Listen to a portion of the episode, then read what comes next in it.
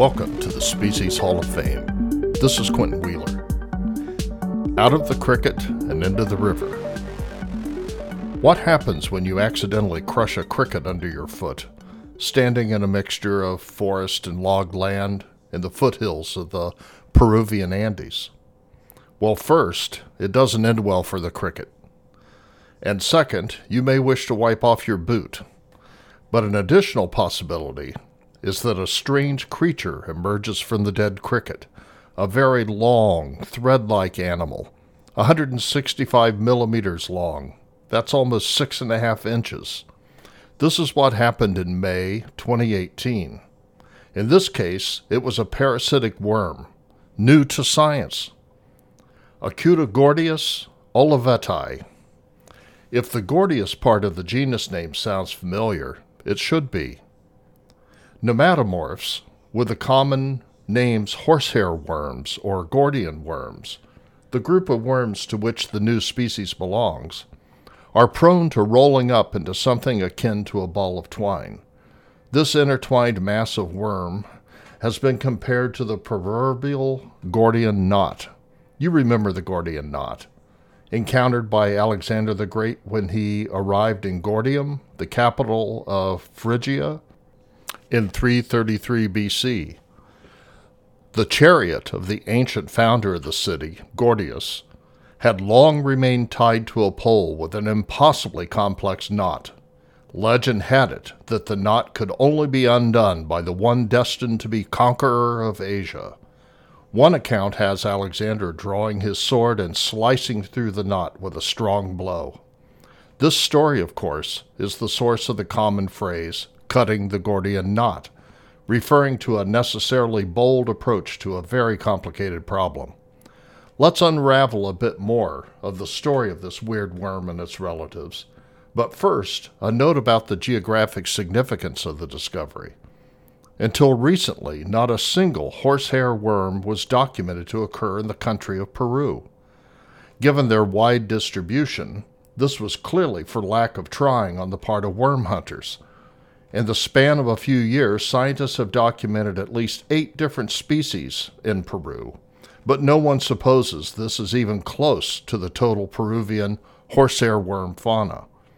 The incredible diversity of potential host arthropods alone suggests a very bright future for horsehair worm exploration in Peru and throughout South America. So, what exactly is a horsehair worm?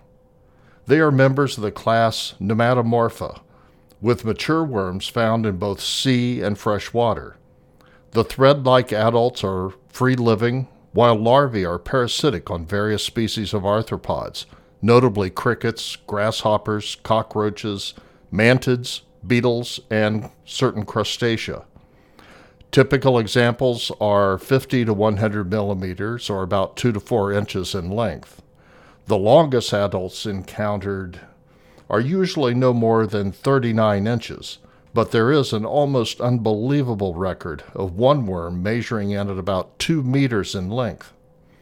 In contrast to their great lengths, the worms are only 1 to 3 millimeters in diameter.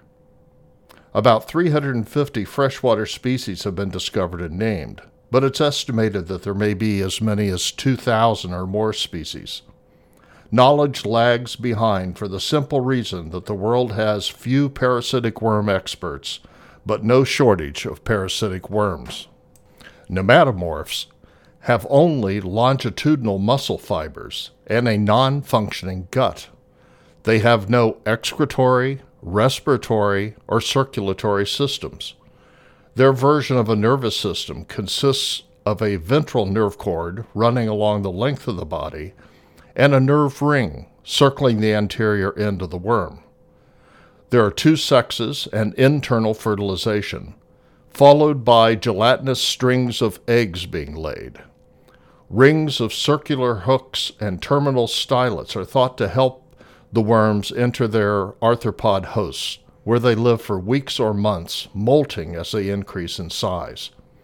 What passes for a sex life involves males and females aggregating into tight balls while mating, the source, no doubt, of the Gordian knot illusion. Nematomorphs are related to nematode roundworms that look similar to the uninitiated, especially viewed from any distance.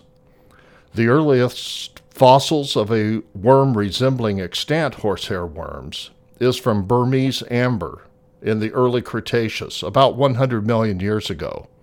So it's been a dangerous world for crickets out there for a very long time.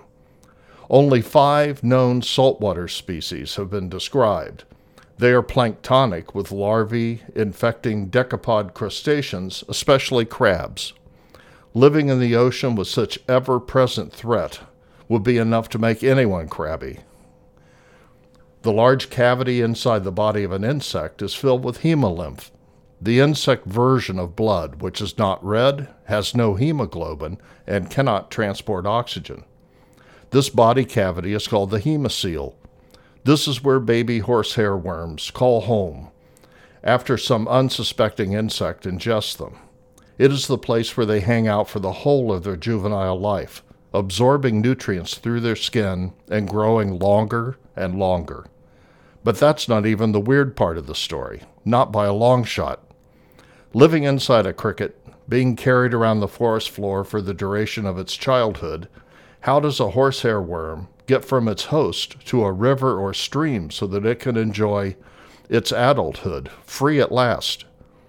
Here's the really weird part these parasites have an effect on the host insect's brain, causing a disproportionate number of them to seek out water, jump in, and drown themselves, thus transporting the worm to its desired habitat destination as efficiently as an Uber driver.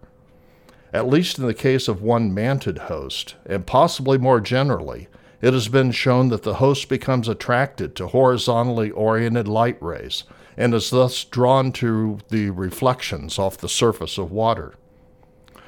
Should you worry about being infected by a Gordian worm? Not. Not, that is, unless you are an insect, which is why I slept like a baby last night after researching this story. In full disclosure, there are a few documented incidents of accidental parasitism in both humans and dogs, but this is not the preferred situation by any of the involved parties, not even the worms. This is Quentin Wheeler for the Species Hall of Fame. I invite you to join me again next week when we meet another of the recently discovered amazing species.